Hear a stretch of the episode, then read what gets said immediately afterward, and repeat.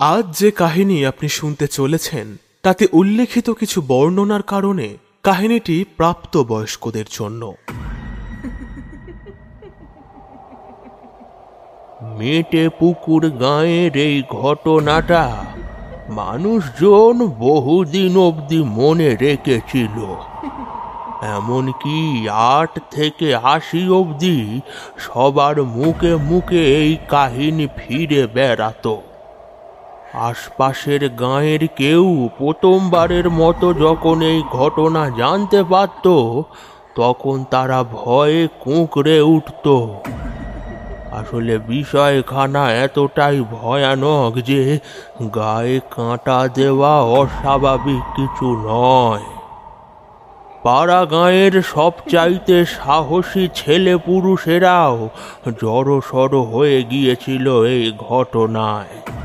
রাত বিরেতে ঘরের বাইরে থেকে হাঁক ডাক করলেও মানুষেরা সারা শব্দ করত না। তার বদলে যত শক্ত করে পারা যায়, কপাট এঁটে ঘরের ভেতরেই নিঃশব্দে রাত কাটিয়ে দিত। রোজ রোজ হয়তো হতো না, তবে একাধিক রাতেই গাঁয়ের মানুষের কানে যেত সেই হাসির শব্দ। যে শব্দে যে শব্দে তারা আকাশ পাতাল ভেবে ভয়ে দুমড়ে থাকতো। কারণ তারা জানতো, এই হাসি শোনা গিয়েছে মানে কেউ না কেউ কেউ না কেউ হ্যাঁ রাত পোহালেই পথে ঘাটে বা জমির আলের এই দিক ওই দিক পড়ে থাকতে দেখা যাবে। একটা বিকট দেখতে প্রাণহীন, একটা প্রাণহীন। লোকজনেরা একটু একটু করে বুঝতে পারছিল, যত দিন এগোচ্ছে, ততই সে এগিয়ে আসছে একটু একটু করে। ঠিক কখনো না কখনো সবার পালাই এক এক করে আসবে। মেটে পুকুর গাঁয়ের ছেলে পুরুষেরা, সূর্য ডোবার পর ঘরের বাইরে বেরোনো ভুলে গিয়েছিল একেবারে তারা ভুলে গিয়েছিল সন্ধ্যের পর তাদের হুঁকো গাঁজার আসর। ভুলে গিয়েছিল পুকুর ধারের মাচায় বসে লন্টন জেলে মাছ ধরা। শুধু মনে ছিল সন্ধে নেমে গেলে আর বাড়ির বাইরে কোনো মতেই থাকা চলবে না। থাকলেই সে আর থাকবে না। কারণ তারা কেউই চাইতো না যে সেই হাসিটা তাদের ছোঁয়ার পর সে হাসুক। সেই হাসি তাদের শির দ্বারায় বইয়ে দিত জমাট বরফের ধারা। তাতে রক্ত হিম হয়ে শরীর অকেজ হয়ে যাওয়ার জোগাড় হয়। আর অমন অকেজ শরীর নিয়ে কেউ টিকে থাকতে পারে না, আর সে খালি হাতে আসে না। তার হাতে থাকে ধারালো কোনো অস্তর, যা দিয়েই সে ওই দশা করে। সে কথা ভাবলেও মানুষের প্রাণটা গলার কাছে উঠে এসে ধক ধক করে কাঁপতে থাকে। আর মন মাথা জুড়ে চলে কেবল ভয়ানক দুশ্চিন্তা।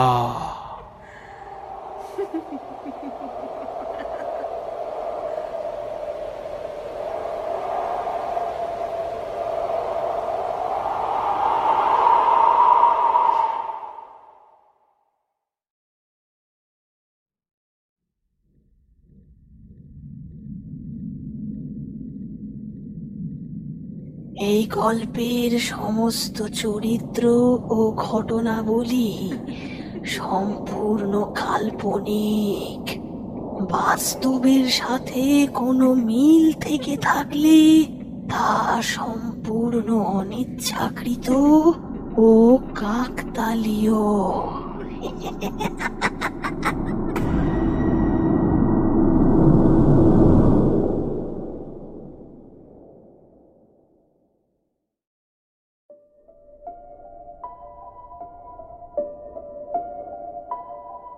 নমস্কার।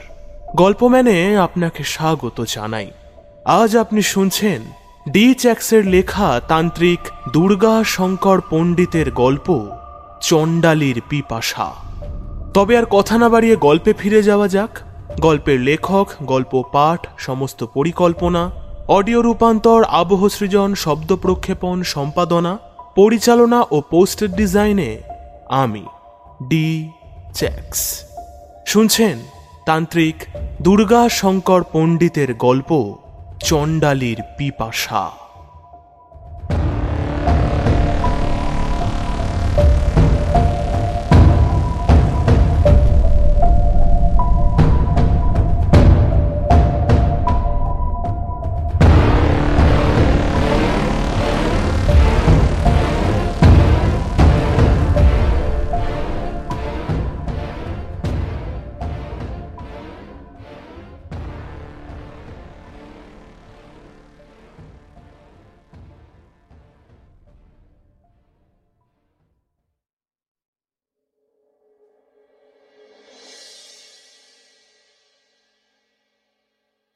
মেয়েটাকে তুলে আনার পর কেটে গিয়েছে পাঁচটা দিন। এই পাঁচ দিনে তাকে বারংবার ছিঁড়ে খেলেও এতটুকু জল কিংবা সামান্য একটু খাওয়ার অবধি জোটেনি মেয়েটার। সে দূরের কোনো ভিন গাঁয়ের মেয়ে হওয়ায় তার খোঁজ এত দূর আর এসে পৌঁছয়নি। মেটেপুকুর গাঁয়ের পাঁচজন যুবক দিন কয়েক আগে এক রাতের বেলায় মেয়েটিকে পথের ধারে একা পেয়ে মুখ চেপে ধরে তুলে নিয়ে আসে। দিনটা ছিল মঙ্গলবার। বাড়িতে বাপ মায়ের সাথে মন কষাকষি করে সন্ধ্যের পর ঘর ছেড়ে বেরিয়ে এসেছিল সে। এই মেয়ের রাগ বড় বেশি। নিজের পছন্দের বাইরে এদিক ওদিক হলেই মাথায় আগুন জ্বলে তার।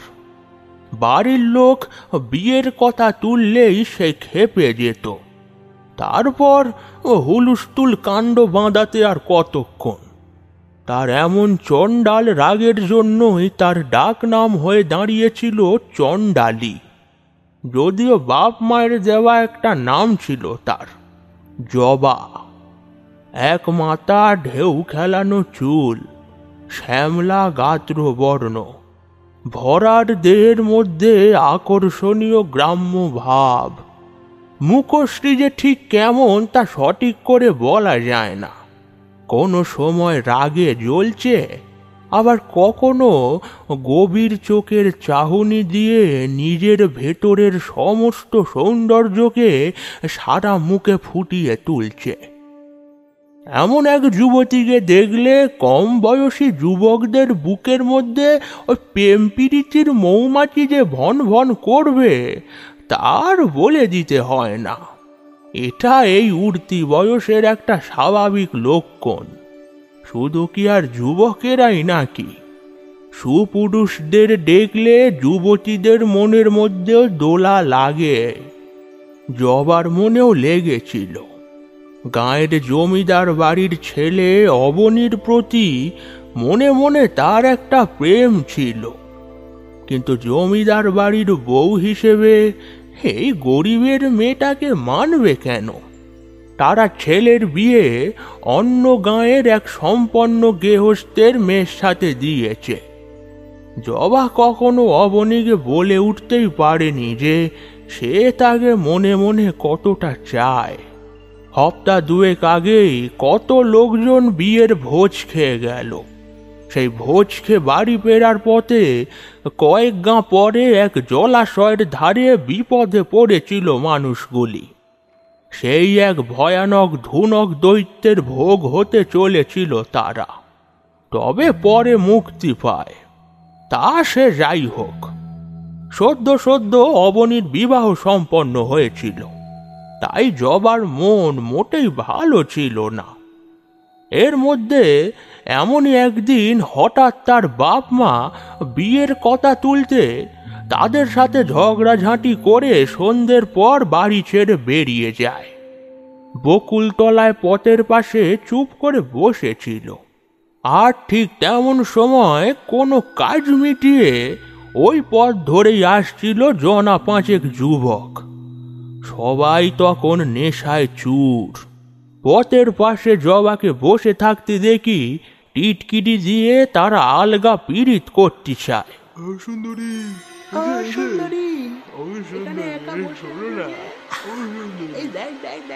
কিন্তু জবা কি আর চুপ করে থাকার মেয়ে?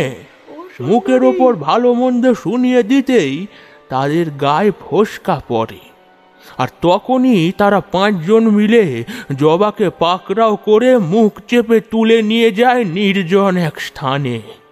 সুরার নেশায় থাকায় তাদের শরীরে তখন অসুরের শক্তি। অমন পাঁচটা মদ্দা পুরুষের সাথে জবা কি আর গায়ের জোরে পেরে ওঠে?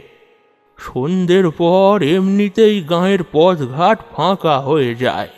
আর তারা জবাকে যখন তুলে এনেছিল, তখন সন্ধে ফুরিয়ে গিয়েছে অনেক আগেই। কারুর চোখে পড়েনি যে জবাকে পাঁচটা ভিন গায়ের লোক তুলে নিয়ে গিয়েছে।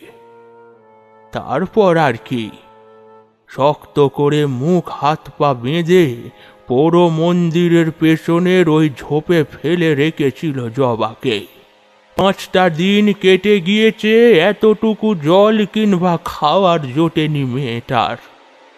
কিন্তু এর মধ্যে যে কতবার সেই পাঁচজন জবাকে নিয়ে ছিনিমিনি খেলেছে, তার হিসেব নেই। শেষ অবধি পরনের কাপড়টুকুও আর আস্ত ছিল না।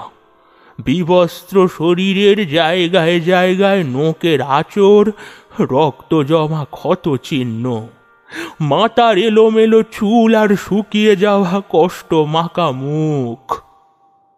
পাঁচ দিন, পাঁচ রাত, অমন একই জায়গায় হাত পা মুখ বাঁধা অবস্থায় পড়েছিল মেয়েটা।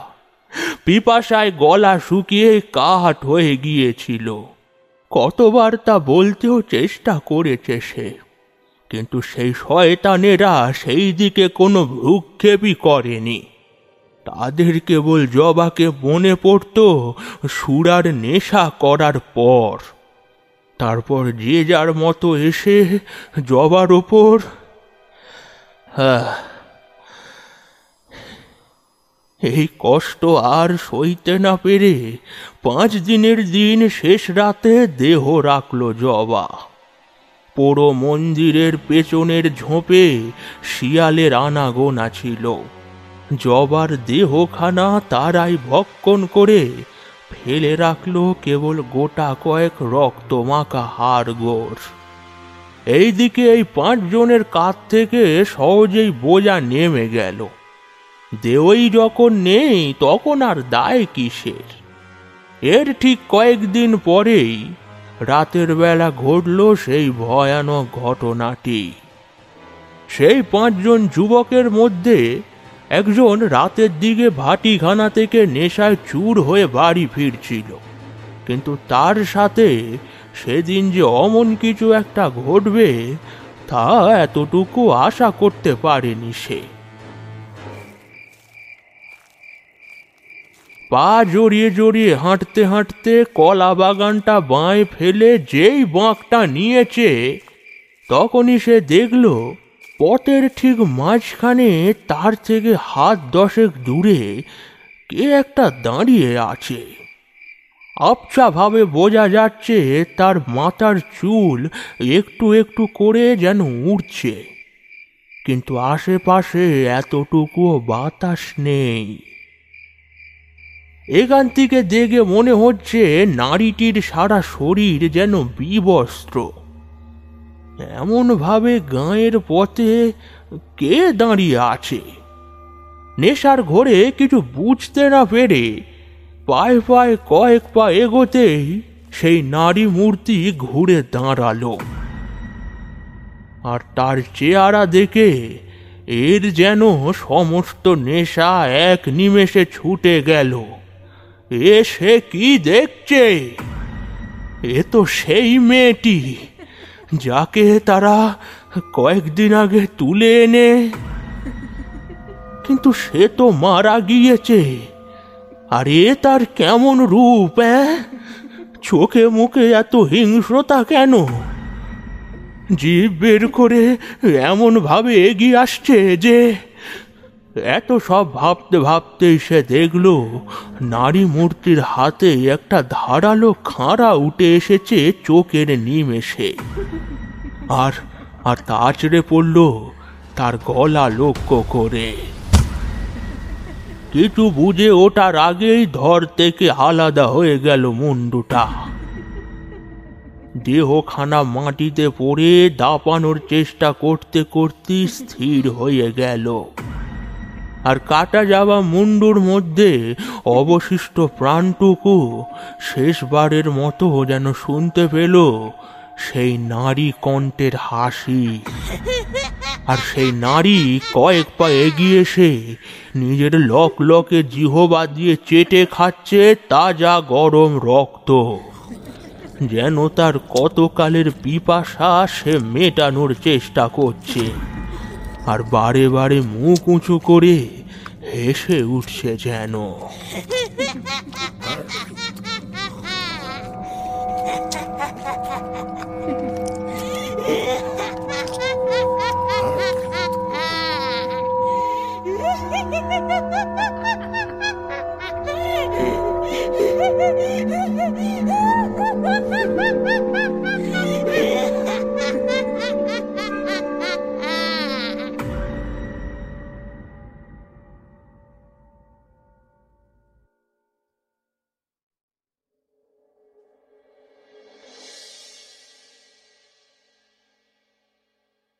দুই গাঁয়ের মাঝামাঝি জায়গায় দাঁড়িয়ে আছে একটি একচালা মন্দির।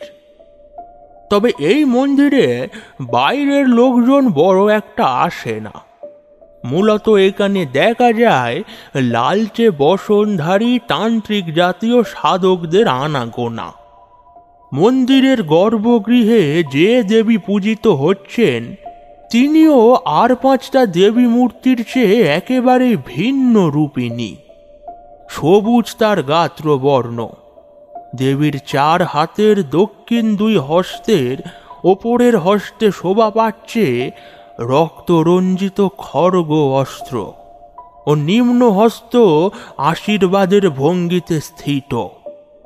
উত্তর হস্তের প্রথমটিতে দেবী ধরে আছেন বীণা বাদ্যযন্তর ও নিম্ন হস্তে একটি নরকরটি এবং সেই করটির ওপর বসে আছে একটি টিয়া পাখি। আরও একটি টিয়া পাখি দেবীর দক্ষিণ জানুর ওপর শোভা পাচ্ছে। এই মন্দিরের ত্রিসীমানায় সাধারণ মানুষজনের প্রবেশ একেবারে নিষেধ ছিলই বলা যায়। বলা হতো, এ নাকি কোনো সাধারণ দেবীর মন্দির নয়। আর সেই কারণেই দুটি গাঁয়ের সংযোগস্থলে মাঝামাঝি একটি নির্জন স্থান বেছে নিয়ে এই মন্দির নির্মাণ করা হয়েছিল। গাঁয়ের মানুষেরা দেখত, ভিন গাঁ, ভিন পরগনা থেকে অদ্ভুত কত তান্ত্রিক সাধকেরা এই মন্দিরে যাগযজ্ঞ, পূজাপাঠ করার জন্য আসত।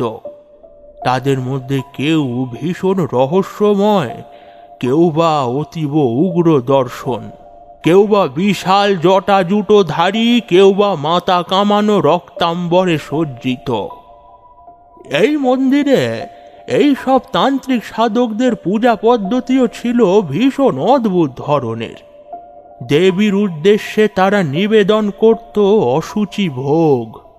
তাদের সেই পূজা পদ্ধতি দেখলে পেটের ভাত হয়তো উঠে আসবে এমনই অপরিষ্কার অশুদ্ধ তাদের গতিবিধি। উচ্ছিষ্ট অপবিত্র ভোগ ছাড়া আর তেমন কোনো কিছুই দেবীকে নিবেদন করা হয় না। মন্দিরটি এক চালা হলেও মন্দির চত্বর কিন্তু বড় একটা ছোট ছিল না। মন্দিরের পেছনের দিকের বেশ খানিকটা অংশ জুড়েও ওই তন্ত্রমন্ত্রের নানান উপাচার ক্রিয়া অনুষ্ঠিত হতো। আসলে সেই জমি সমেত মন্দিরের দুপাশের প্রায় বিশ পঁচিশ হাত অবধি জায়গা মন্দিরের আওতাতেই পড়তো। সেই জমির পুরোটাই ছিল সেই দেবী মন্ত্রে তন্ত্রাভিষিক্ত। মন্দিরের দুপাশের গাঁয়ের সমস্ত মানুষজন না জানলেও যেসব বৃদ্ধ বা বয়োজ্যেষ্ঠ মানুষজনের শক্তি উপাসনা নিয়ে খানিকটা হলেও জ্ঞান ছিল, তারা জানত যে এই মন্দিরে যে দেবী পূজিত হন, তিনি বড়ই ভয়ানক। আর ভয়ানক না হয়ে কোনো উপায়ও নেই যে, কারণ তিনি যে দশ মহাবিদ্যার নবম মহাবিদ্যা, দেবী মাতঙ্গী। যার অপর নাম উচ্ছিষ্ট চণ্ডালিনী। তিনি উচ্ছিষ্ট অপবিত্তর ভোগ ছাড়া কিচ্ছু গ্রহণ করেন না। এবং এই মন্দিরের দেবীর প্রাণ প্রতিষ্ঠাও নাকি খুব ভয়ানক ধরনের বীজ মন্ত্রে হইয়েছিল।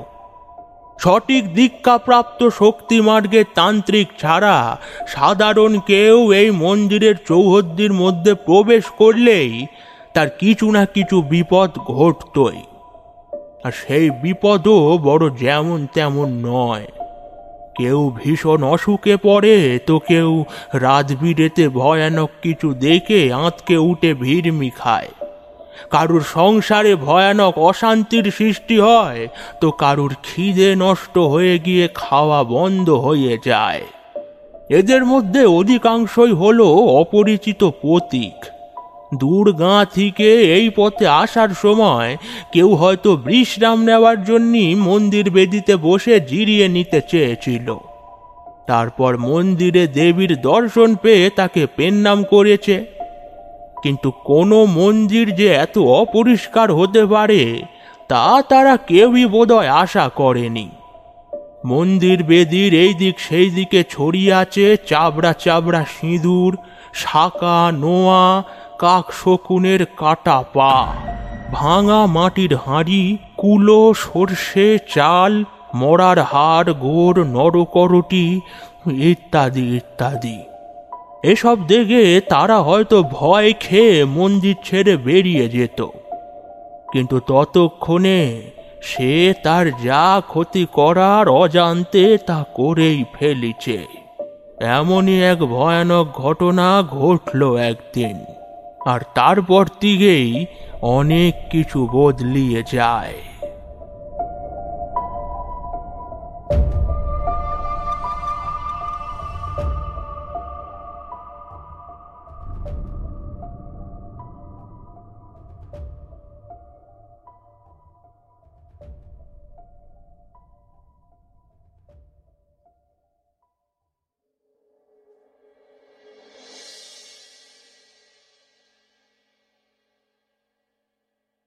সময়টা ছিল শীতের শুরুর দিকে।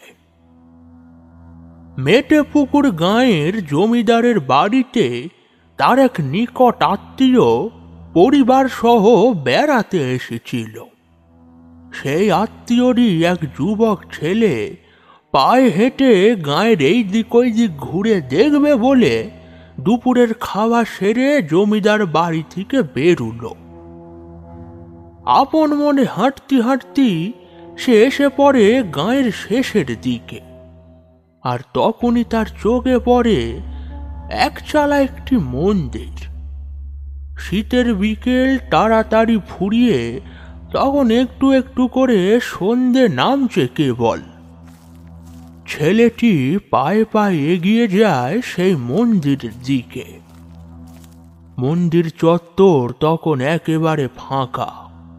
একটা সামান্য তেলের দ্বীপ অবধি জ্বলছে না। আরও খানিকটা এগিয়ে মন্দির বেদিতে হাত ছুঁয়ে সে প্রণাম করল। ছেলেটির বয়স বেশি না, উনিশ কি কুড়ি হবে? কিন্তু সেই ছেলের মধ্যেই অদ্ভুত এক গুণ ছিল। কোন স্থানের ভালো খারাপ ঊর্জা সম্পর্কে সে খুব সহজে টের পেত। প্রকৃতির প্রতি তার প্রেম ছিল। সেই কারণেই তার গ্রাম ঘুরে দেখার শখ জেগেছিল মনে। কিন্তু এই মন্দির বেদির কাছে আসার কিছু সময়ের মধ্যেই তার মনে হলো, এখানের বাতাসে যেন কেমন এক ভাব ভেসে বেড়াচ্ছে, যেটা ঠিক ভালো কিছু ইঙ্গিত করছে না। তৎক্ষণাৎ সে পিছন ফিরে সেইখান থেকে বেরিয়ে আসতেই যাচ্ছিল। ঠিক এমন সময় বাইরে থেকে ভীষণ উগ্র দর্শন এক তান্ত্রিক সাধক মন্দিরের দিকেই প্রবেশ করছিল। তার সাথে এই ছেলেটির মুখোমুখি দেখা হয়ে যায়। আর দেখা হওয়ার সাথে সাথে তান্ত্রিকের চোখ মুখের ভাব যেন একেবারেই বদলে যায়। সঙ্গে সঙ্গে কটু ভাষায় সে বলে ওঠে, এই কুত্তার বাচ্চা, তুই এখানে কি করতে মরতে এসেছিস হ্যাঁ? শালা, আর মরার জায়গা পেলি নে। পরিষ্কার কাপড় জামা পরে একেবারে চন্ডালিনীর পায়ের কাছেই এসে জুটলি হ্যাঁ? আর কিছু পর থেকেই বাকি সাধকেরা সব আসবে।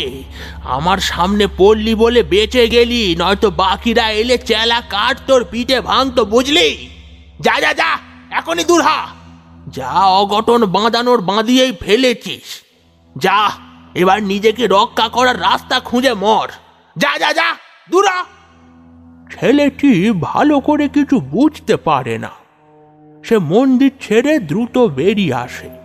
আর অন্যদিকে সেই তান্ত্রিক মনে মনে কি সব গজর গজর করতে করতে মন্দিরের পেছনের দিকে চলে যায়। শালার মরার জায়গা পায় না। এখানেই মরতে এসছে। কুত্তার বাচ্চা? নিজের ক্ষতি করার জন্য একেবারে মাথায় উঠে গেছে যেন। যত সব এখানে এসেই মরে। মর মর। বুঝবি ঠেলা ছোকরা, যখন টের পাবি তখন আর কিছু করার থাকবে না। যত সব। এরপরে সারা সন্ধ্যেটাই কেটে গিয়েছে। বিপত্তিটা শুরু হলো সেদিন রাত থেকে।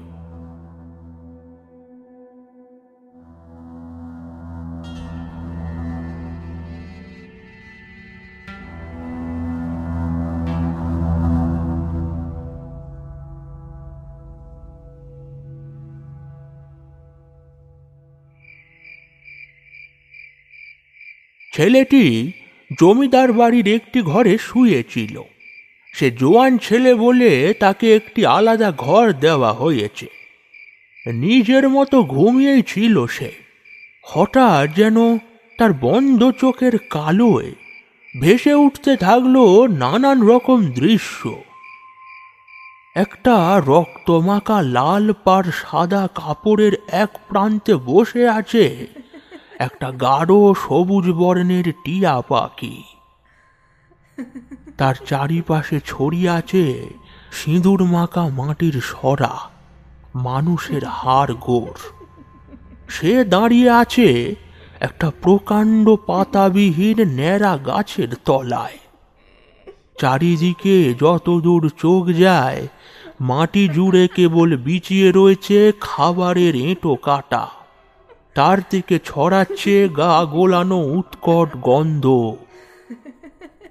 রক্তমাখা সাদা কাপড়ের এক পাশে বসে থাকা টিয়াটা এক দৃষ্টে তার দিকে তাকিয়েই আছে।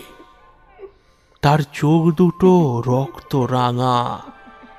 সেই দৃষ্টি যেন বেশিক্ষণ একভাবে সহ্য করা যায় না। এক পা এক পা করে পিছোতে পিছোতে হঠাৎ তার পিঠটা গাছের সাথে ঠেকে যায়। আর অমনি সে ওপর দিকে তাকাতেই দেখতে পায়, বিকেলে মন্দিরে দেখা সেই উগ্র দর্শন তান্ত্রিকটি যেন তাকে দেখে ব্যঙ্গ করে হাসছে আর তার দিকে বারে বারে থুতু ছিটিয়ে দিচ্ছে। মরবি মরবি! থু থু, তুই মরবি, তোর সময় হয়ে গেছে। খুব তাড়াতাড়ি মরবি। এমন হতে হতে সে আর সেখানে দাঁড়িয়ে থাকতে পারল না। মাটি জুড়ে পড়ে থাকা দুর্গন্ধময় এঁটো কাঁটার ওপর দিয়ে ছুটতে ছুটতে কিছু একটার সাথে পা জড়িয়ে আচার খেয়ে পড়ল মাটির ওপর। তার সারা শরীর জুড়ে ভরে যায় সেই দুর্গন্ধ এঁটো কাঁটা। গলিত মাংস পোকা ধরা ফ্যাকাশে মাছের কাঁটা। পচে গিয়ে ফেনা ওটা ভাত। গা গোলানো আষ্টে গন্ধে ভরে থাকা থকথকে রক্ত। এই সবে ভরে ওঠে তার শরীরটা। এখন যেন সে আর আগের মতো পরিষ্কার নেই। এসবের সংস্পর্শে আসার পর সেও যেন হয়ে উঠেছে ভীষণ অপবিত্র, ভীষণ অপরিষ্কার, ভীষণ নোংরা। ঠিক যেন দেবী মাতঙ্গীর কাছে নিবেদন করা ভোগের মতো। এতক্ষণ সে পরিষ্কার পরিচ্ছন্ন থাকায় দেবী যেন তাকে গ্রহণ করছিলেন না।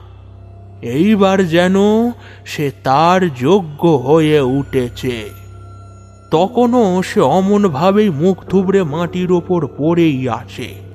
এইবার সে ধীরে ধীরে মুখ তুলে সামনের দিকে তাকালো, আর তাকাতেই তার বুকটা যেন মুহূর্তের মধ্যে একেবারে ফাঁকা হয়ে গেল। তার থেকে মাত্র কয়েক হাত দূরত্বেই সে দেখল মাটিতে চিত হয়ে পড়ে আছে একটা মানব দেহ।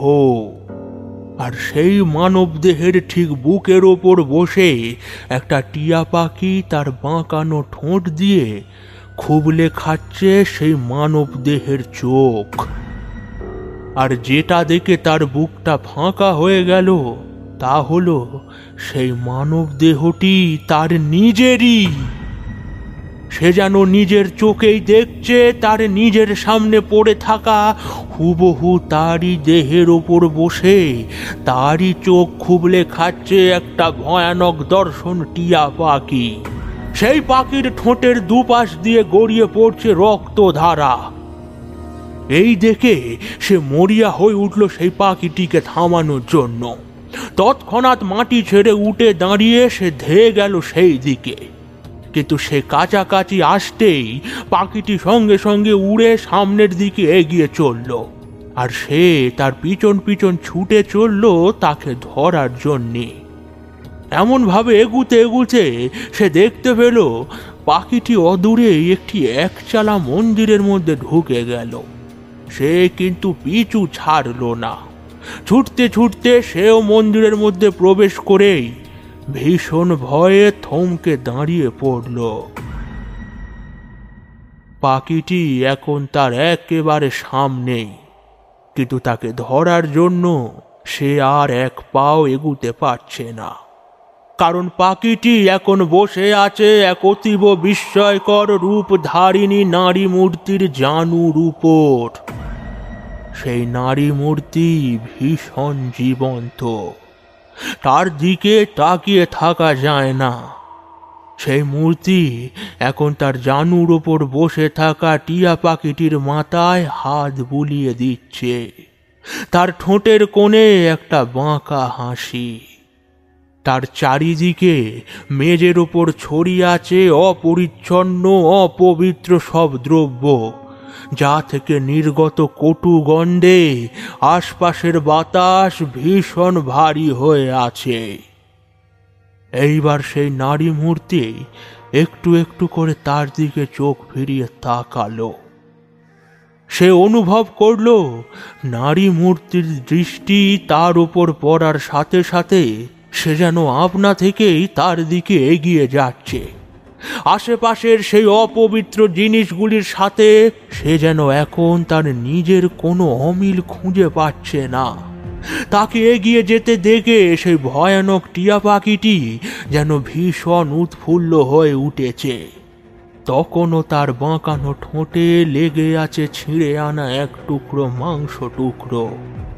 এইভাবে এগুতে এগুতে সব যেন হঠাৎ করে কেমন গাঢ় অন্ধকারে ঢেকে গেল। জমিদার বাড়িতে বিছানায় ঘুমিয়ে থাকা ছেলেটি ভীষণ ভয় পেয়ে ধর্মরিয়ে জেগে উঠল। কিন্তু জেগে উঠে সে দেখল, সে আর জমিদার বাড়ির ঘরে নেই। কীভাবে যেন সে এসে পড়েছে, সেই এক চালা মন্দিরটির বেদির একদম কাছে। তার খালি পায়ে ধুলো মাটি লেগে অপরিষ্কার হয়ে আছে। ঘামে শরীর ভিজে গোমট দুর্গন্ধ বেরুচ্ছে। সে যেন ভীষণভাবে অপবিত্র হয়ে পড়েছে। আর ঠিক পর মুহূর্তেই তার চোখ পড়ল গর্ভগৃহের দিকে। সেখানে সে স্পষ্ট দেখল একটা ভয়ানক দর্শন টিয়া পাখি একদম স্থিরভাবে দাঁড়িয়ে থেকে এক দৃষ্টে তাকিয়ে আছে একেবারে তারই দিকে। চারিদিক ধু ধু নিস্তব্ধ। ক্ষণিকের মধ্যে এইবার ঘটে গেল ঘটনাটা। অদূরে থাকা সেই পাখিটি এক পলকের মধ্যে উড়ে এসে ঝাপটা দিয়ে পড়ল ঠিক তার চোখের ওপর। আর নিজেকে সামলাতে না পেরে ভীষণ ভয়ে ও বিস্ময়ে সে জ্ঞান হারিয়ে মন্দিরের বেদিতে এলিয়ে পড়ল।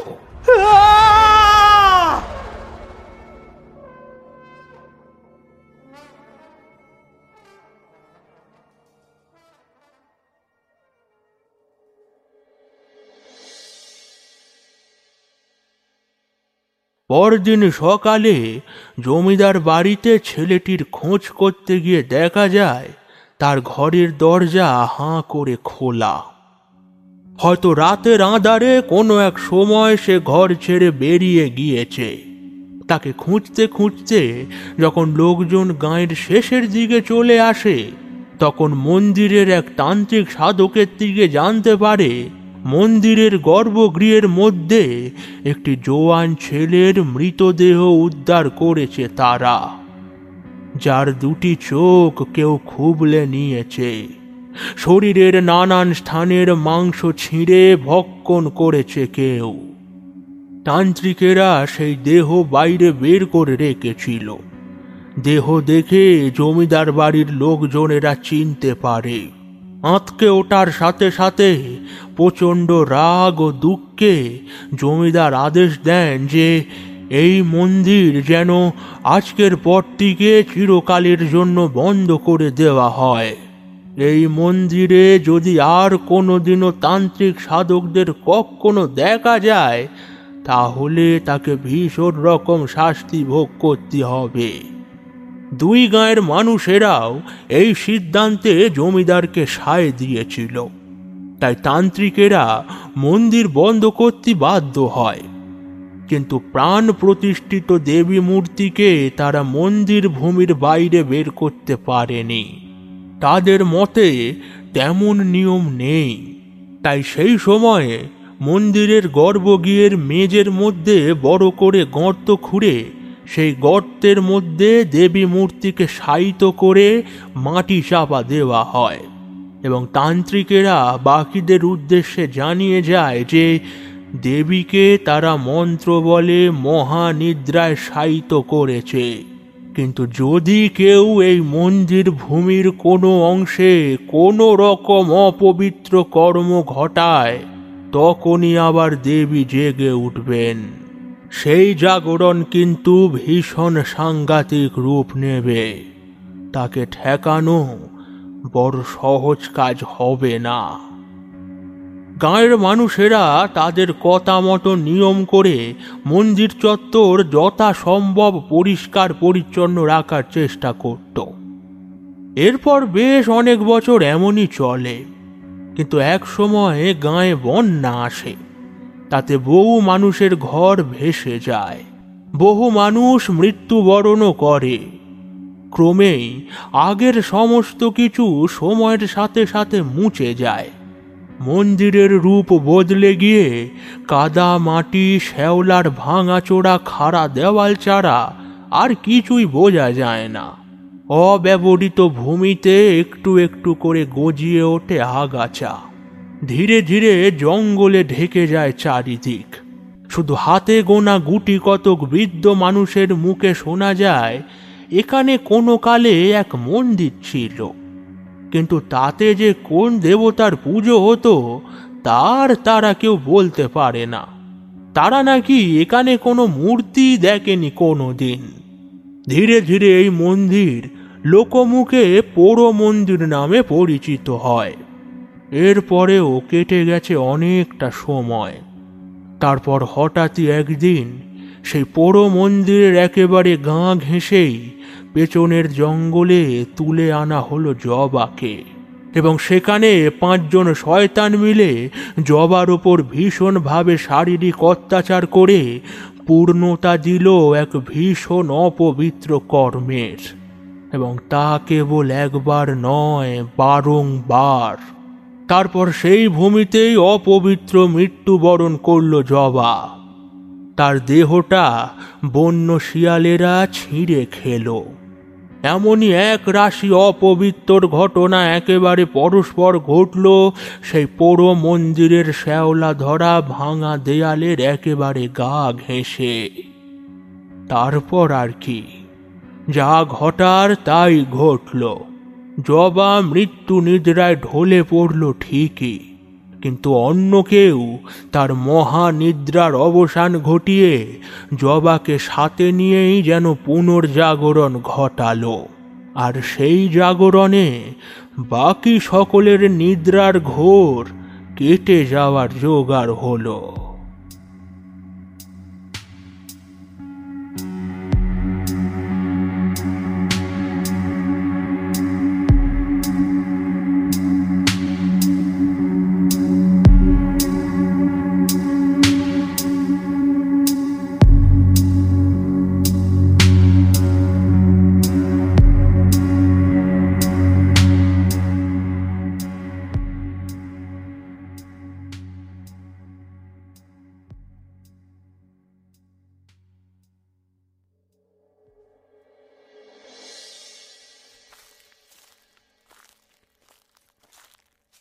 এক সাধক দর্শন ব্যক্তি গাঁয়ের পথ ধরি এগিয়ে আসতে আসতে বারবার এদিক ওদিক চোখ ফিরিয়ে ফিরিয়ে তাকাচ্ছে।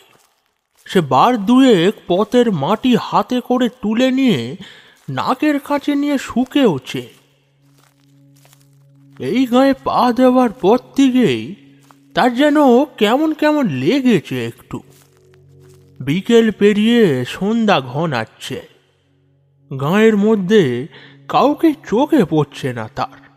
আশেপাশে ঘরবাড়ি জমি জমা সবই নজরে আসছে। কিন্তু কোনো মানুষজনকে একেবারেই দেখা যাচ্ছে না। ঠিক এমন সময় খানিক দূর থেকে একজন গ্রাম্য মানুষ খুব দ্রুত এগিয়ে আসছে বলে মনে হলো। সাধক ব্যক্তিটি ভাবল একে জিজ্ঞেস করে দেখা যাক। যদি কিছু জানা যায় সে সামনাসামনি আসতে সাধক তাকে ডেকে থামতে বলল, মানুষটি যেন এমনই তাড়াহুড়োর মধ্যে ছিল যে প্রথমটায় পাশ কাটিয়ে চলেই যাচ্ছিল। কিন্তু সাধক তাকে একটু জোর গলায় ডাকতে সে থামল এবং সাধকের উদ্দেশ্যে জিজ্ঞেস করল, আগে আমারে কিছু বলছেন? আপনারে তো ঠিক চিনলেম না। আগে কখনো এখানে দেখেছি বলে তো মনে হয় না। কে- কে আপনি? অধমের নাম পণ্ডিত তান্ত্রিক দুর্গা শঙ্কর পণ্ডিত। আগে আপনি কি আমায় বলতে পারেন যে এই গাঁয়ে অদ্ভুত কিছু হয়েছে কি? দুর্গা শঙ্কর যে একজন তান্ত্রিক তা জানার পর মানুষটির মুখে চোখে কেমন যেন এক ভাব খেলে গেল। তারপর সে বলল, আপনি ঠিকই ধরেছেন ঠাকুর। এ গায়ে যেন এক দোষ লেগেছে। সেসব অনেক কথা। আগে আগে আমি একা মানুষ। আপনি যদি দয়া করে আমার সাথে আমার বাড়ি অবধি চলেন, তবে খুব ভালো হয়। ওকে নিয়ে সব বলব আপনারে। সন্ধে হয়ে যাচ্ছে এখানে দাঁড়িয়ে থাকা ঠিক হবে নি আর।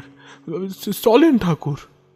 দুর্গা শঙ্কর মনে মনে মানুষটির সাথে যাবে ঠিক করল। কারণ অদ্ভুত এক অস্বস্তির মধ্যে সে আটকে গেছে বলে মনে হচ্ছে। উচ্চ মার্গের সাধকদের এমন হয়। সমগ্র বিশ্ব সংসারের মঙ্গল ভার যারা বয়ে চলে তাদের কাছে কেউ এসে সাহায্য চাইলো কি চাইলো না, তার ওপর তারা নির্ভর করে না। খারাপ ভালোর মধ্যে তাদের নিজেদেরই স্বইচ্ছায় ঝাঁপিয়ে পড়তে হয়। দুর্গাশঙ্করের মন জুড়েও যেন এমনই এক ভাবের ওটা নামা চলছে। এই গাঁয়ের মধ্যে এমন কিছু একটা হচ্ছে যেটা মোটেই আর পাঁচটা ঠুঙ্কো অমঙ্গলের আওতায় পড়ে না। তখনের মতো দুর্গাশঙ্কর সেই মানুষটির সঙ্গ নিল। এর মুখ থেকে যতটা পারে শুনে নেওয়া যাক। তারপর তো অন্য রাস্তা আছেই সত্য সন্ধানের।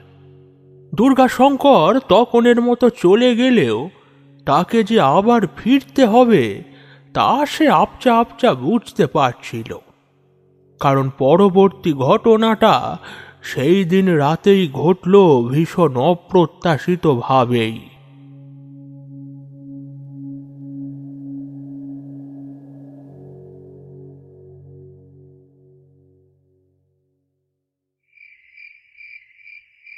মাঝরাতে পাকুর ঘুমটা হঠাৎ ভেঙে যায়। পেটে মোক্ষম এক মোচড় দিয়ে উঠতে গাড়ু হাতে নিয়ে এক ছুটে জমির পাশে ডোবার ধারে গিয়ে বসে। ঘুমের ঘোর তখনও যে পুরোপুরি কেটেছে, তা বলা যায় না। আর ঘোরের মধ্যে থাকার কারণে সে ভুলে গিয়েছিল যে রাতের বেলা গাঁয়ের মধ্যে কি অঘটন ঘটছে। কথাটা খেয়াল হতেই ভয় কাঁটা হয়ে গেল পাকু। কোনো রকম তাড়াতাড়ি করে সেরে ডোবার ধার থেকে উঠে জমির দিকে এগিয়ে এলো। জমি ভরে আছে ধান গাছে। আর কয়েকদিন বাদেই নতুন ফসল উঠবে। পাকু তড়ি ঘড়ি আলের ওপর পা দিতেই খানিক দূরে ঠিক তার সোজাসুজি দাঁড়িয়ে থাকতে দেখল একটা নারী অবয়বকে। চারিদিকে এতটুকু আলো নেই তেমন, কিন্তু অজানা এক নিস্তেজ আলো সেই নারী দেহ থেকে বেরিয়ে ফুটিয়ে তুলছে তার মুখমণ্ডল। তার মুখ দেখে চিনতে পেরেছে পাখু। এ তো সেই মেয়েটা, যাকে কয়েকদিন আগে পোড়ো মন্দিরের পিছনে এক ঝটকায় সব মনে পড়ে গেল পাকুর। এই তার মানে এখন প্রেতিনীর রূপে আবার ফিরে এসেছে? সাথে সাথে সেটাও বুঝলো, দুদিন আগে নাথুকে এই তার মানে গলা কেটে হত্যা করেছে। পাকুর দুই পা বরফের মতো জমে গেছে যেন আপনা থেকেই অদূরে দাঁড়িয়ে থাকা নারী অবয়ব এইবার হেসে উঠল এক বিকট হাসি। এবং তার হাতের বৃহতাকার খড়গটি ওপর পানে তুলে ধরে এক পা এক পা করে এগিয়ে আসতে থাকল সে। কাঁপা কাঁপা গলায় পাকু বলল, আমার ছেড়ে দে। আমার ক্ষমা করে দে। আমার ছেড়ে দে। আমি আমার আমি আমার ভুলের পায়চিত্ত করব। আমার ছেড়ে দে আমার ছেড়ে দে। মুখের কথা মুখেই রয়ে গেল পাখুর। রহস্যময় হাসি হাসতে হাসতে সেই মেয়ে বলতে শুরু করল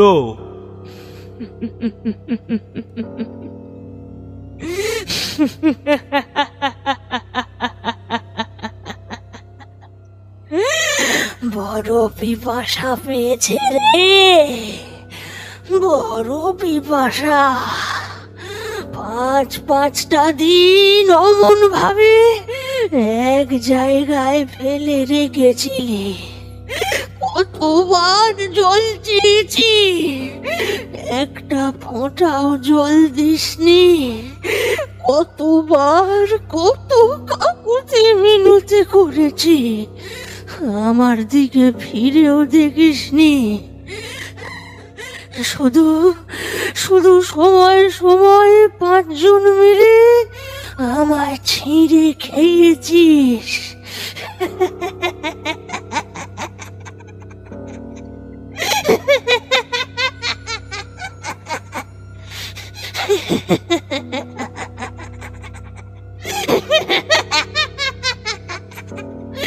বড় পিপাসা বড় পিপাসা পেয়েছি রে। কি ভেবেছিস হ্যাঁ? এখন পার পেয়ে যাবি না? হ্যাঁ? সব কটাকে শেষ করব। সব কটাকে শেষ করব।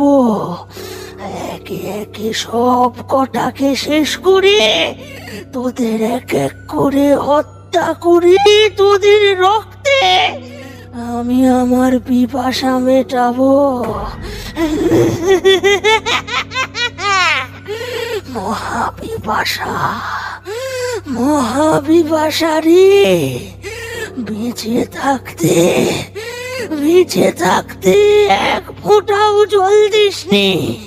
হ্যাঁ কি ভেবেছিস? এখন বেঁচে যাবি? বাঁচবি রে বাঁচবি নে! মরার পর আমার দেহখানা শিয়াল কুকুরে ছিঁড়ে ছিঁড়ে খেয়েছে। একটু একটু করে কষ্ট দিয়ে কষ্ট দিয়ে দিয়ে তোরা আমায় মেরেছিস। হ্যাঁ কি ভেবেছিস? চণ্ডালি ভুলে যাবে? তোরা ভুল। সব কটাকে গুনে গুনে শেষ করব। তোদের মুন্ডু দেহ থেকে আলাদা করে সেই রক্তে পিপাসা মেটাবো আমি।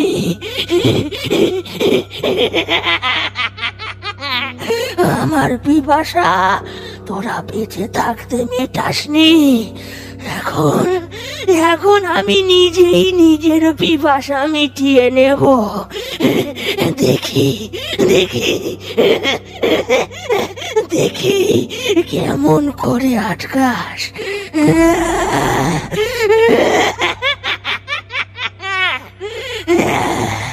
পিপাসা মেটাবো মহা পিপাসা আমার।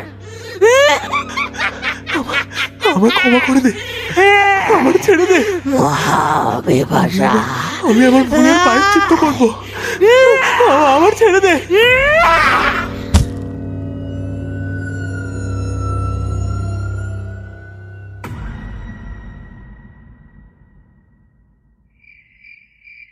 দুর্গা শঙ্কর সেই মানুষটির মুখে সব কিছু শোনার পর থেকে ভীষণই গম্ভীর মুখে ঘরের এক পাশে বসে আছে। পথে দেখা হওয়া মানুষটির নাম খোকা। খোকার মুখে সে শুনেছে যে রাতের বেলা করে এক নারী কণ্ঠে হাসি শোনা যায়।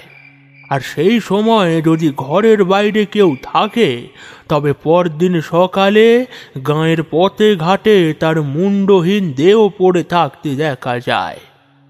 কিন্তু এর পেছনে যেন আরও জটিল কোনো একটা কারণ আছে বলে বারবার মনে হচ্ছে দুর্গা শঙ্করের ঠিক এমন সময় গাঁয়ের দক্ষিণ দিক থেকে একটা নারী কণ্ঠে হাসি ভেসে আসতে শুনল দুর্গা শঙ্কর সেই হাসির শব্দে খোকাও ঘুম ভেঙে জেগে উঠেছে। তার চোখে মুখে ভীষণ ভয়ের ছাপ। খোকা কিছু বলতেই যাচ্ছিল, কিন্তু দুর্গা শঙ্কর তাকে হাতের ইশারায় থামিয়ে দিয়ে কাপড়ের থলেখানা কাঁধে চাপিয়ে ঘর ছেড়ে বেরিয়ে গেল।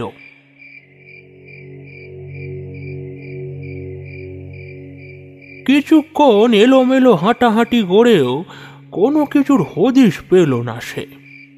শুধু বুঝল, গাঁয়ের বাতাসে একটা উৎকট গন্ধ ভেসে বেড়াচ্ছে। যেটা আর পাঁচটা প্রেত পিসাচের আভাসের থেকে একেবারেই পৃথক। রাতে আর খোকার ঘরে ফিরল না দুর্গা শঙ্কর গাঁয়ের পথে পথে নিশাচরের মতো রাতটা কাটিয়ে দিল।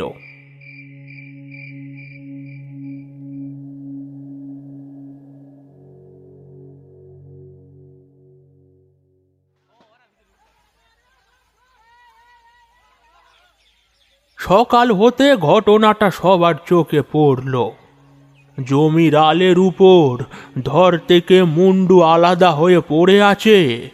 পাকুর ফ্যাকাশে ঠান্ডা হয়ে যাওয়া শরীরটা। দুর্গা শঙ্করও সেই দৃশ্য দেখে মনে মনে ভীষণ চিন্তিত হয়ে উঠল। প্রেতের উপস্থিতি যে এখানে ঘটেছে তা সে বুঝেছে। কিন্তু আরও যেন কিছু একটা চোখের আড়াল হচ্ছে। শুধু প্রেতে নয়। গত রাতে পাওয়া সেই উৎকট গন্ধটার কথা মাথায় আসতে আবার কেমন ভাবাবিষ্ট হয়ে পড়ল দুর্গা শঙ্কর পাকুর ধর থেকে মুন্ডটা যে আলাদা গিয়েছে, তা মোটেই ছিঁড়ে নেওয়া হয়নি। ধারালো কোনো অস্তর দিয়ে তা নামানো হয়েছে। একটা সন্দেহ দুর্গা শঙ্করের মনে দোলা দিলেও বিষয়টা অমূলক ভেবে সেটা এড়িয়ে যাবে কি যাবে না সেটা নিয়েই দোলা চলে পড়ল সে। না, কিছু একটা করতেই হবে। আজ আঁদার নামলেই পথের এদিক সেদিক ঘুরে ঘুরে নজর রাখবে সে। পেতের যদি মানুষের ওপর রোষ থাকে তবে সে দুর্গা শঙ্করকেও স্বীকার করতে ছুটে আসবে। তখনই বোঝা যাবে যা বোঝার।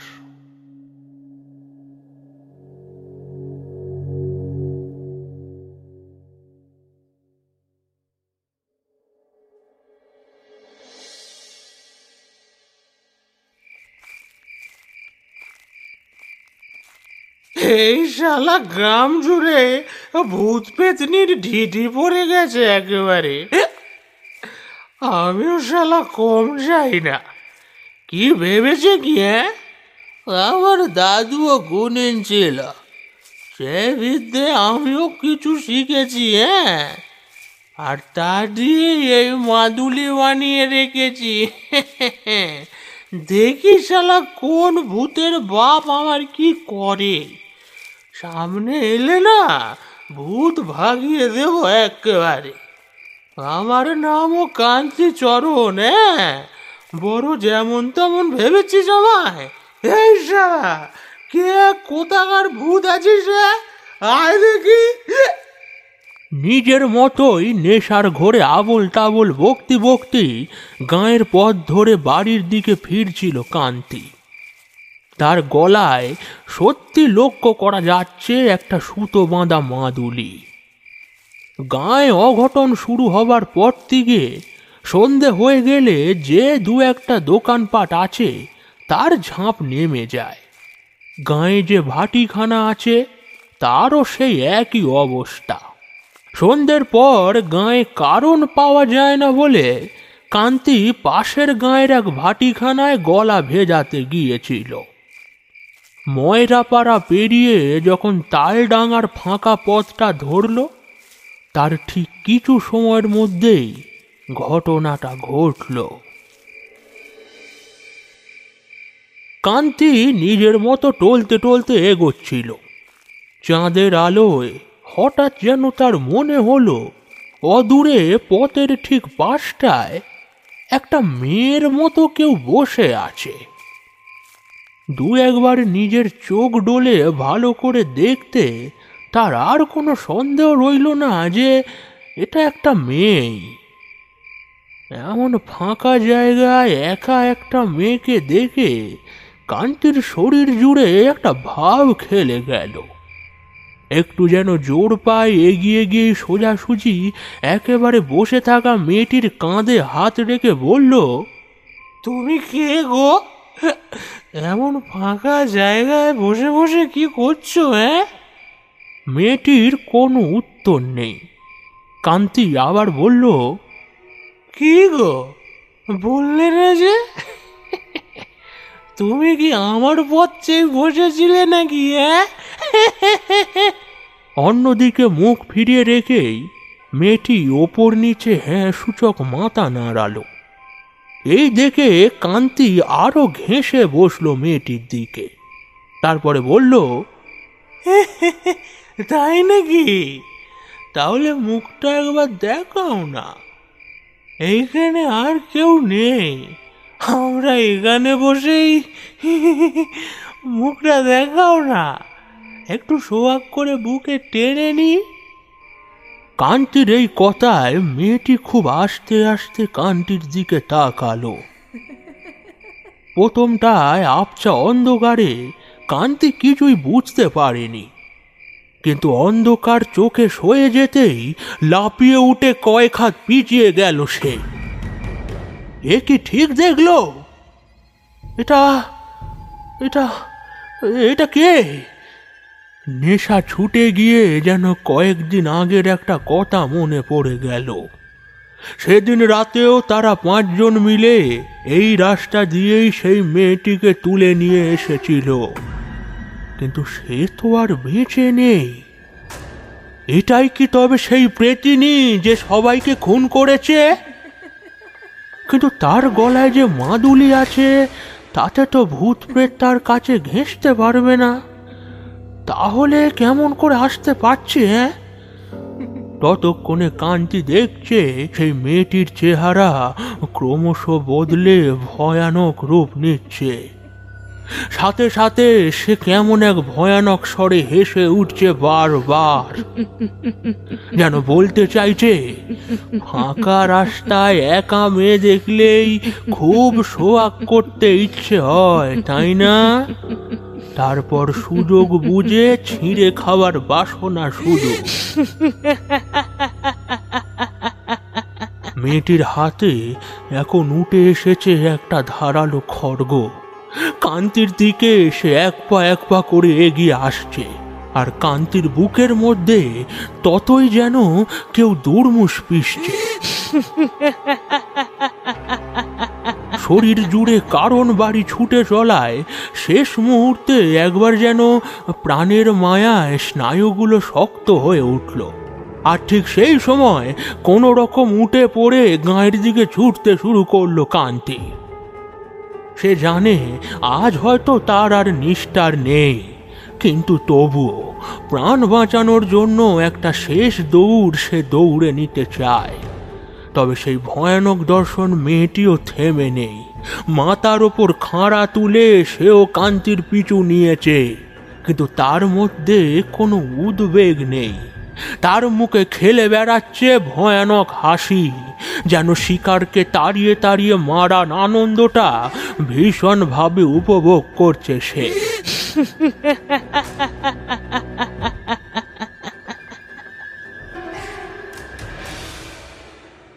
দুর্গাশঙ্কর তখন এই পথেই টহল দিচ্ছিল।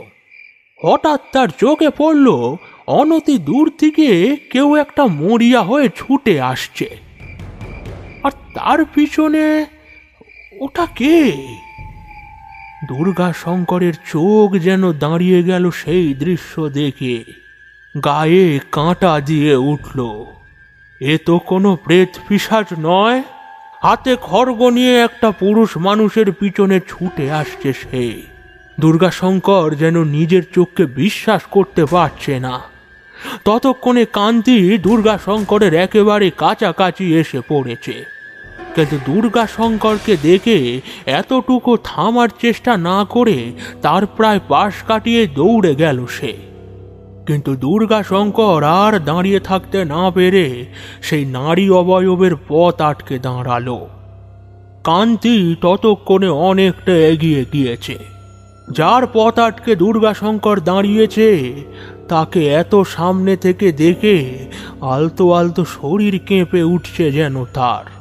এ কোথায় প্রেত পিসাচ সবার চোখে এ প্রেতিনী হলেও দুর্গাশঙ্কর দেখতে পাচ্ছে, এই নারী মূর্তির আসল স্বরূপ। সবুজ গাত্র বর্ণ তার, পরনে রজস্বলা নারীর রক্তাক্ত কাপড়। কপালের মাঝে জল জল করছে ত্রিনয়ন। দুর্গাশঙ্কর দেখছে দশ মহাবিদ্যার নবম মহাবিদ্যা দেবী মাতঙ্গী তার সামনে দাঁড়িয়ে আছে। দুর্গাশঙ্কর সামনে এসে দাঁড়াতে, তার ক্রোধ যেন ধীরে ধীরে কমে আসছে। দুর্গাশঙ্কর কিছু না বলতেই দেবী তার উদ্দেশ্যে বলে উঠলেন, তুই আমার পথের মাঝে আসিস নে বাছা। তুই যে আমার সন্তান তুল্য, এ কথা জেনে রাখ। যারা যারা দোষ করেছে, তাদের প্রত্যেককে আমি শাস্তি দেবই। অপরাধীরা নিস্তার পাবে না। শাস্তি দেওয়া পূরণ হলে আমি আবার শান্ত হয়ে যাব। ওই যে পুরো মন্দির, ওখানেই আমার বাস। তুই সেখানে গেলেই সব বুঝতে পারবি। দুশ্চিন্তা করিস নে। যারা যারা দোষ করেছে, তাদের অধিক কারুর আমি কোনো ক্ষতি করব না। শুধু মনে রাখিস। পাপীদের কিছুতেই রেহাই নেই। সবাই শাস্তি পাবে। তবেই মিটবে জবার পিপাসা। এখন আমি আসি। মঙ্গল হোক। এই কথা শুনতে শুনতে দুর্গাশঙ্কর একসময় পথের উপরই বসে পড়েছে। দেবী তার চোখের সামনে দিয়ে এগিয়ে যেতে যেতে অন্ধকারে মিশে গেলেন। বেশ খানিকক্ষণ অমনভাবে বসেই ছিল দুর্গাশঙ্কর তারপর ধীরে ধীরে যখন সম্বিত ফিরে পেল, তখন ওর কাছে একটু একটু করে সব পরিষ্কার হতে থাকল।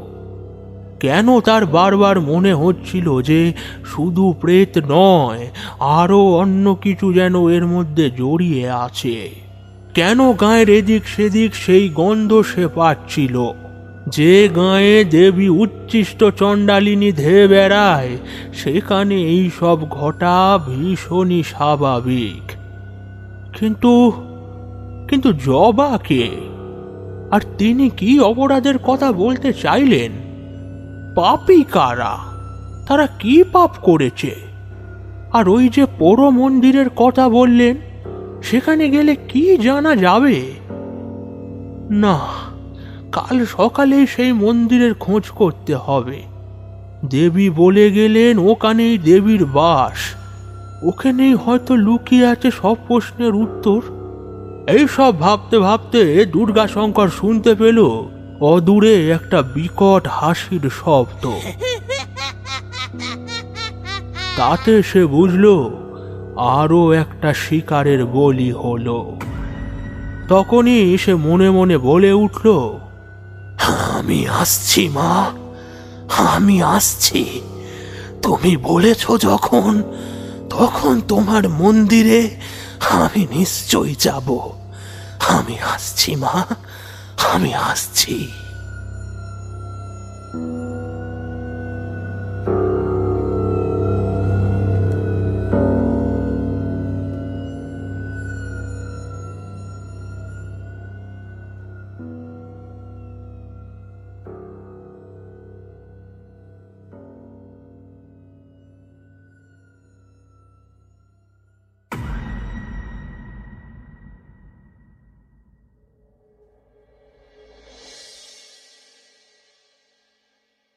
সকাল সকাল যখন গায়ের মানুষজন কান্তির মুন্ডহীন দেহ দেখে চমকে উঠতে ব্যস্ত, তখন দুর্গাশঙ্কর খোকার থেকে পোড়ো মন্দিরের পথ জিজ্ঞেস করে সেই দিকে যাওয়ার তোড়জোড় করছে।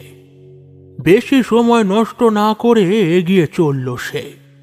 পায়ে হেঁটে গাঁয়ের শেষে সেখানে গিয়ে যখন পৌঁছলো, তখনও সূর্য পূর্ব আকাশ পুরোপুরি ত্যাগ করেনি। শ্যাওলা ধরা ভগ্ন মন্দিরের দেয়ালে আগাছার ভিড়। এখানে যে কোনো সময় এক মন্দির ছিল, তা বোঝাই যায় না। গাছপালার এতই জড়াজড়ি যে ভেতর দিকটা এমন দিনের বেলাতেও চাপা অন্ধকারে ডুবে আছে বলে মনে হয়। দুর্গাশঙ্কর প্রবেশ করবে বলে সামনের দিকে পা বাড়াতেই যাচ্ছিল, কিন্তু হঠাৎ সে থামল। মনে মনে সে ভাবল, দেবী মাতঙ্গীর বাসস্থান এটা। এখানে এমনভাবে প্রবেশ করা ঠিক হবে না। ক্ষণিকের জন্য থেমে গায়ে হাতে অপরিষ্কার ধুলো মাটি বুলিয়ে নিল সে। তারপর মনে মনে বিড়বিড় করে দেবী মাতঙ্গীর স্তোত্র পাঠ করতে করতে ভেতরে এগিয়ে চলল। এক সময় বন্যা হওয়ার কারণে মন্দিরের অনেকটা মাটির তলায় চলে গিয়েছে। কিন্তু জায়গায় জায়গায় এখনও পুরনো ইটের মেঝে ক্ষয়ে যাওয়া সিঁড়ি চোখে পড়ল। মন্দিরের চূড়ো বলতে এখন আর কিছুই নেই। সেই জায়গা একেবারেই ধসে গিয়ে গাছপাতার ফাঁক দিয়ে নিস্তেজ দিনের আলো ভেতরে প্রবেশ করে আরও রহস্যময় করে তুলেছে ভেতরটা। অনুমান মতো দুটি সিঁড়ি এগোতেই হঠাৎ করে কোথা থেকে একটা বড় আকারের টিয়া পাখি উড়ে এসে দুর্গাশঙ্করের ঠিক সামনে মেজের ওপর বসল। আর ঠিক তার সাথে সাথে যেন দুর্গাশঙ্করের দৃষ্টিশক্তিতে একটা পরিবর্তন বুঝতে পারল সে। ধীরে ধীরে যেন মন্দিরের মেঝেতে জমে থাকা মাটি সরে যাচ্ছে। দেয়ালের গা থেকে মিলিয়ে যাচ্ছে আগাচার ভিড়। সে যেন একটু একটু করে দেখতে পাচ্ছে মন্দিরের গর্ভগৃহে উপবিষ্ট দেবী উচ্ছিষ্ট চণ্ডালিনীর পূর্ণ স্বরূপ। তার সামনে সাজানো উচ্ছিষ্ট ভোগের থালা, আর ঠিক তারপর যেন সময় বদলাতে থাকল।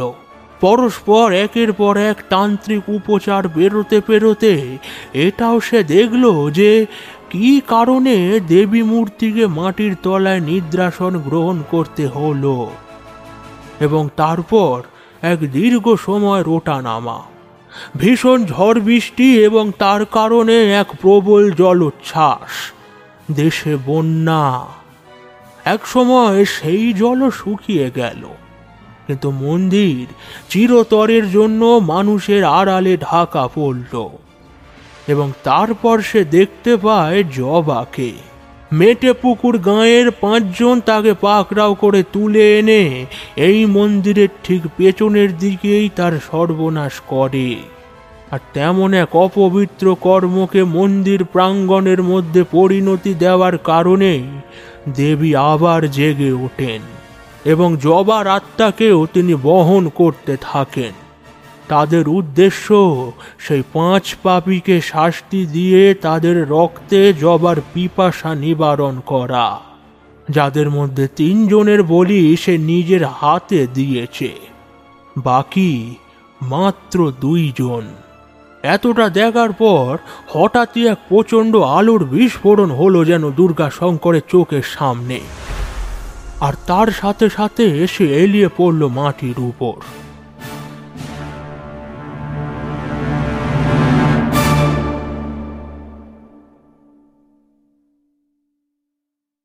জ্ঞান যখন ফিরল, তখন সূর্য পশ্চিম আকাশের অনেকটাই অতিক্রম করে ফেলিছে।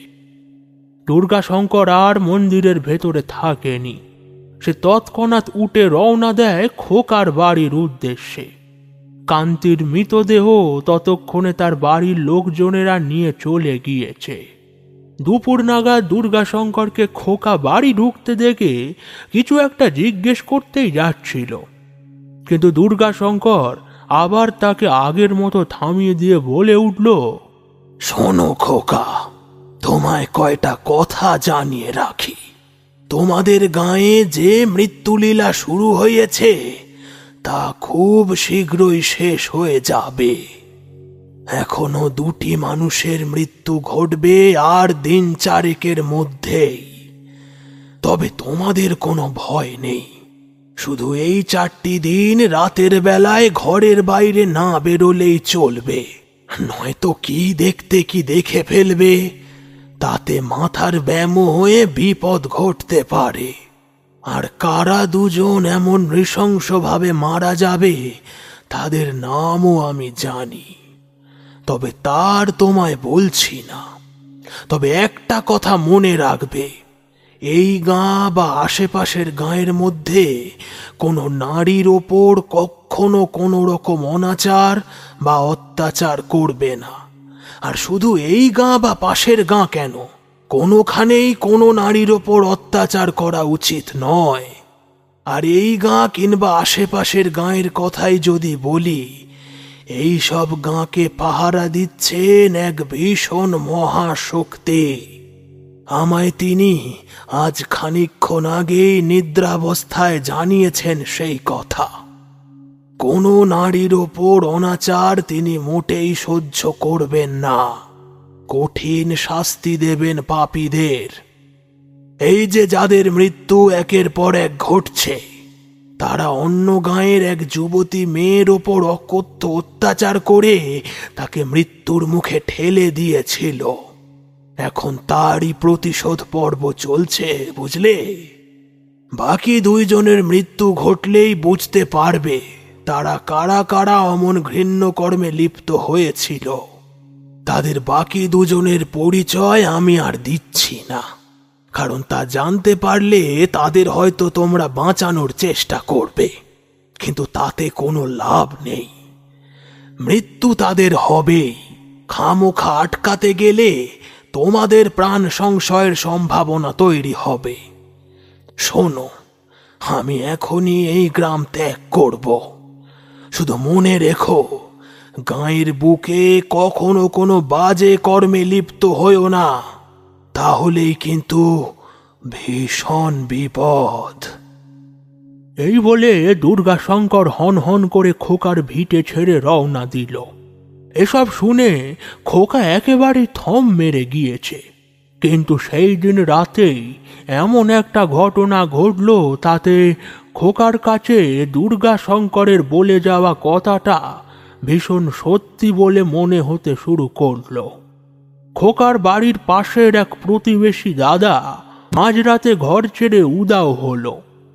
যদিও তা জানা গিয়েছিল পরদিন সকালে, কারণ পরদিন সকালেই তার সেই দাদার মুন্ডহীন মৃতদেহটা পড়েছিল কুলবাগানের পাশের ফাঁকা জায়গাটায়। আর খোকা ছোট থেকেই জানতো যে তার এই দাদার স্বভাব চরিত্র খুব একটা সুবিধের ছিল না। মেয়েদের প্রতি তার একটা দুর্বলতা ছিল। খোকা বুঝতে পারে পণ্ডিত ঠাকুরের বলে যাওয়া সেদিনের সেই কুকর্মের মধ্যে তার এই প্রতিবেশী দাদাও লিপ্ত ছিল। খোকা এইসব কথা আর কাউকে জানালো না। শুধু ভাবতে থাকল, আর একজনের মৃত্যু এখনও বাকি। কে সেই লোক? যদিও তা খুব তাড়াতাড়ি জানা যাবে, কারণ অস্বাভাবিক মৃত্যু হলে তা গায়ের মধ্যে রোটে যাবেই, আর তা ঘটবে মাত্র দুই তিন দিনের মধ্যেই। আর হলেও ঠিক তাই, মাত্র দুই দিনের মাথায় মাঝরাতের দিকে কানে ভেসে এলো সেই ভয়ানক নারী কণ্ঠের হাসির শব্দ, যা শুনে খোকা মনে মনে বলে উঠল, এইবার বুঝি মিটল সব।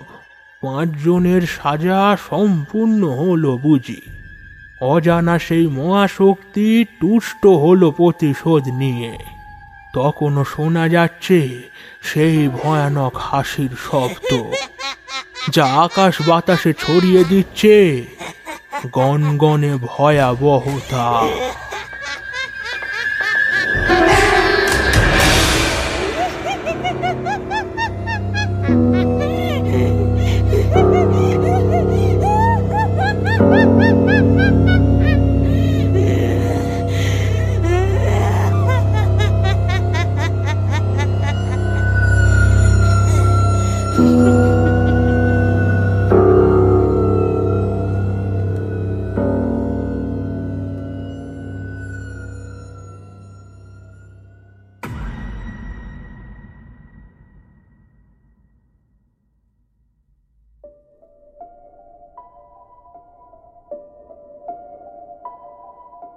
শুনছিলেন তান্ত্রিক দুর্গা শঙ্কর পণ্ডিতের গল্প চণ্ডালির পিপাসা। সম্পূর্ণ গল্পটি কেমন লাগল তা নিশ্চয়ই কমেন্ট করে জানাবেন। আমাদের ফেসবুক পেজ গল্পম্যান ফলো করতে ভুলবেন না। শেষ হলো ডি চ্যাক্সের লেখা তান্ত্রিক দুর্গা শঙ্কর পণ্ডিতের গল্প চণ্ডালির পিপাসা। আজকের মতো চলি তবে। সঙ্গে রাখুন, শুনতে থাকুন গল্পম্যান।